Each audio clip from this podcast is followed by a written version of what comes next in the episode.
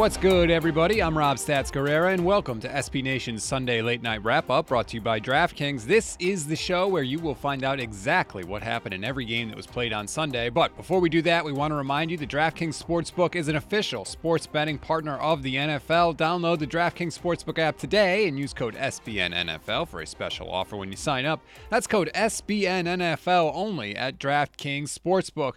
Let's begin in Kansas City, where the Chiefs were looking for their 12th straight win over the Denver Broncos. KC was up by 13 in the fourth quarter when the defense shut the door. Bridgewater wants the shotgun snap. He's got it. He's back to pass. Rush coming. Bridgewater looks, throws, pass, batted, intercepted. Picked off by Sorensen. Back across the 35, over the 40, down to the 50. Sorensen still on his feet. He's going to go all the way. Sorensen to the end zone. Touchdown, Kansas City. It's a pick six for Daniel Sorensen, and that may put it away. Westwood One on the call. Kansas City stopped Denver three different times on fourth down in the game, and the Chiefs get the 22 to 9 win. Andy Reid is now 20 and 3 after a bye. Thanks in large part to his defense in this one, they have now held an opponent to fewer than 10 points in three of their last four games. Kansas City goes to 8 and 4 on the year, while Denver is 6 and 6. The Vikings have played in close games all season long, and Sunday was no exception. After Kirk Cousins threw a touchdown pass for the go ahead score, the Lions got the ball back with a minute and 50 seconds left. It all came down to fourth and two at the 11 yard line with four seconds to go. Goff's got it. Back, looks, throws, ends zone. Yes! Caught! Touchdown, Detroit Lions! They did it! Amon-Ra St. Brown in the receiving end! Oh, they're rushing the field! Done it! Three zeros on the clock. This game is over. It's over. Jared Goff to Amon-Ra St. Brown, his first career touchdown. And how big is that? Dan Miller on WXYT FM 97.1 The Ticket. The Lions finally do it. The win snaps their 15 game winless streak, nine game home losing streak, and Jared Goff snapped his personal streak of losing every game not coached by Sean McVay. The loss is devastating to the Vikings' playoff hopes as they are now ninth in the NFC and they don't own the tiebreaker over the seventh seed 49ers, who they lost to last week. One final note in this one Minnesota wide receiver Adam Thielen injured his left ankle on the game's opening drive and didn't return. He came into the game tied for the league lead in receiving touchdowns with 10. In Baltimore, the Steelers and Ravens had another classic battle in one of the NFL's all time best rivalries. The Steelers scored a touchdown that put them up by seven with a minute and 47 to play, and then Lamar Jackson went to work. He drove the Ravens 60 yards in eight plays and hit Sammy Watkins for a six yard touchdown with 12 seconds to go. But instead of playing for overtime, John Harbaugh went for two to try and get the win. Jackson in the gun. Freeman stands to his right. Freeman gets a fake. Big rush. He throws it, and it's dropped by Mark Andrews. Had one hand on it, out in the right flat, and he dropped the ball. And the Steelers preserve a victory with 12 seconds to go.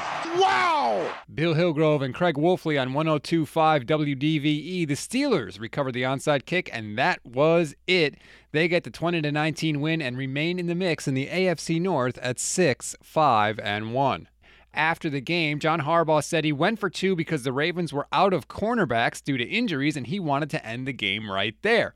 The most significant of those injuries was to Marlon Humphrey, who, according to Ian Rapoport of NFL Media, suffered a shoulder injury that is believed to be season ending, though we won't know for sure until after an MRI. Also, Ben Roethlisberger addressed the ESPN report that he had been telling people that this is his final season by laughing about it after the game and saying he's focused on one game at a time.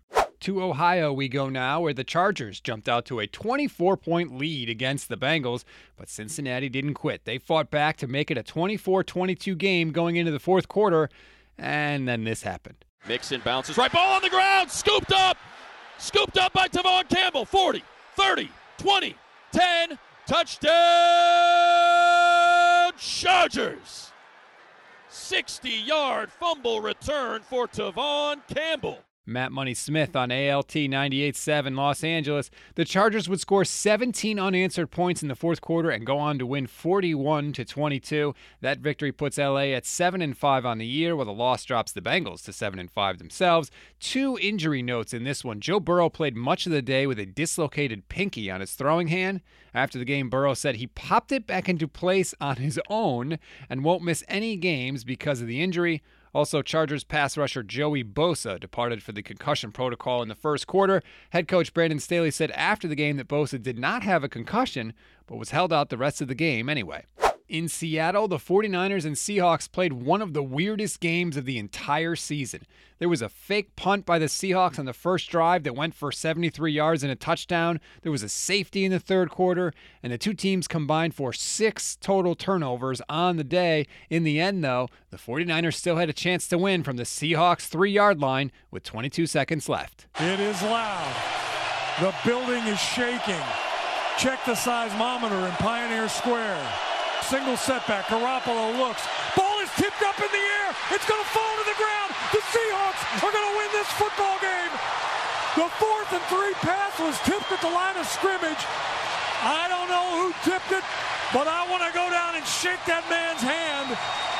I might have been Dunlap. Steve Raible on Seahawks broadcasting on the call. It was indeed Carlos Dunlap with the deflection. That turned the 49ers over on downs and gave Seattle the 30 to 23 win. They snapped their three-game losing streak and have now beaten the 49ers at home in 17 of their last 20 games. San Francisco's offense completely disappeared in the second half. They had only 47 yards after halftime before that final drive when they were ultimately denied. The Seahawks are now 4 and 8 on the year while the 49ers fall back to 500 at 6 and 6. Don't look now, but here come the Miami Dolphins. Tua Tagovailoa threw a pair of short touchdown passes, and Miami extended their winning streak to five games by topping the New York Giants 20 to 9 on Sunday. The Dolphins started the year 1 and 7 and have since won five straight games. Part of the reason? The defense. During their five game win streak, Miami has allowed just 55 points. At MetLife Stadium, the Eagles were playing without quarterback Jalen Hurts against the Jets. But that's okay because Minshew Mania was back. Backup quarterback Gardner Minshew led the Eagles to points on every single possession except one in the game, and Philadelphia handled the Jets 33 to 18. Minshew ended up 20 of 25 for 242 yards and two touchdowns on the day. His favorite target, tight end Dallas Goedert, who had 105 yards and both of those TD receptions. The Eagles are now 12 and 0 all time against the Jets. In Chicago, the Cardinals welcomed Kyler Murray and DeAndre Hopkins back to the field, and they had no trouble whatsoever with the struggling Chicago Bears. Murray had four total touchdowns in the game, and Hopkins caught a touchdown pass as well, as Arizona rolled to a 33 22 victory that honestly wasn't even that close. The Cardinals are now 7 0 on the road this year, and each of those wins has come by at least 10 points.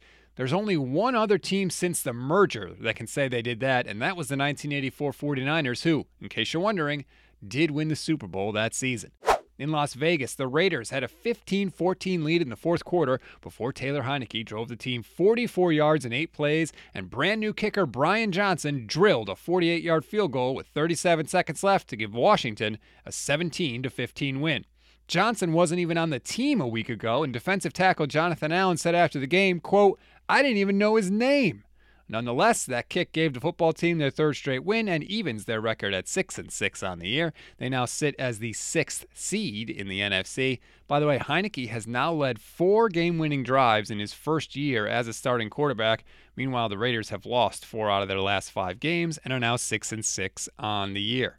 In Atlanta, the Buccaneers move closer to clinching an NFC South title with a 30 17 win over the Falcons, and Tom Brady moved closer to another MVP award. Yippee. TB12 threw for 368 yards and four touchdowns on the day. He now leads the NFL with 34 touchdown passes, and two of those went to Rob Gronkowski, which is significant because it moves Gronk and Brady into second place on the all time list. Only Peyton Manning and Marvin Harrison have connected for more touchdown passes than Tom Brady and Rob Gronkowski.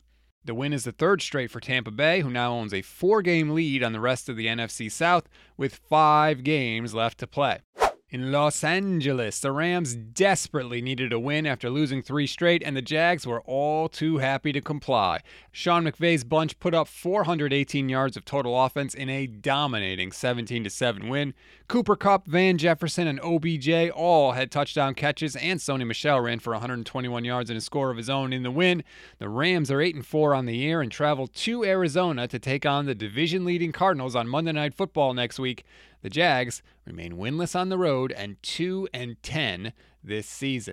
In Houston, things went pretty much as expected for a change this season. Jonathan Taylor ran for 143 yards and two touchdowns, and the Indianapolis Colts rolled to an easy 31 0 victory over the hapless Houston Texans on Sunday. Taylor now leads the NFL in rushing and has 16 rushing touchdowns this year, which ties the franchise record set by Lenny Moore in 1964. By the way, this was also the 10th straight game where he's run for a touchdown, which is the longest streak in the NFL since LaDainian Tomlinson did it in 18 straight in the 2004 and 2005 seasons. Things went off the rails right from the start for Houston. The Texans turned the ball over twice in the first quarter, and quarterback Tyrod Taylor was benched in the third as Houston lost for the ninth time in 10 games. They have been shut out by 30 points twice this season. They are the first team to do that since the 2002 Panthers. And that's going to do it for this edition of the Late Night Wrap Up brought to you by DraftKings. I hope you enjoyed the show. If you did, please follow the SB Nation NFL show and leave us a five star rating and a review. Enjoy your week, everybody. I'm Rob Stats Guerrera. We'll talk tomorrow.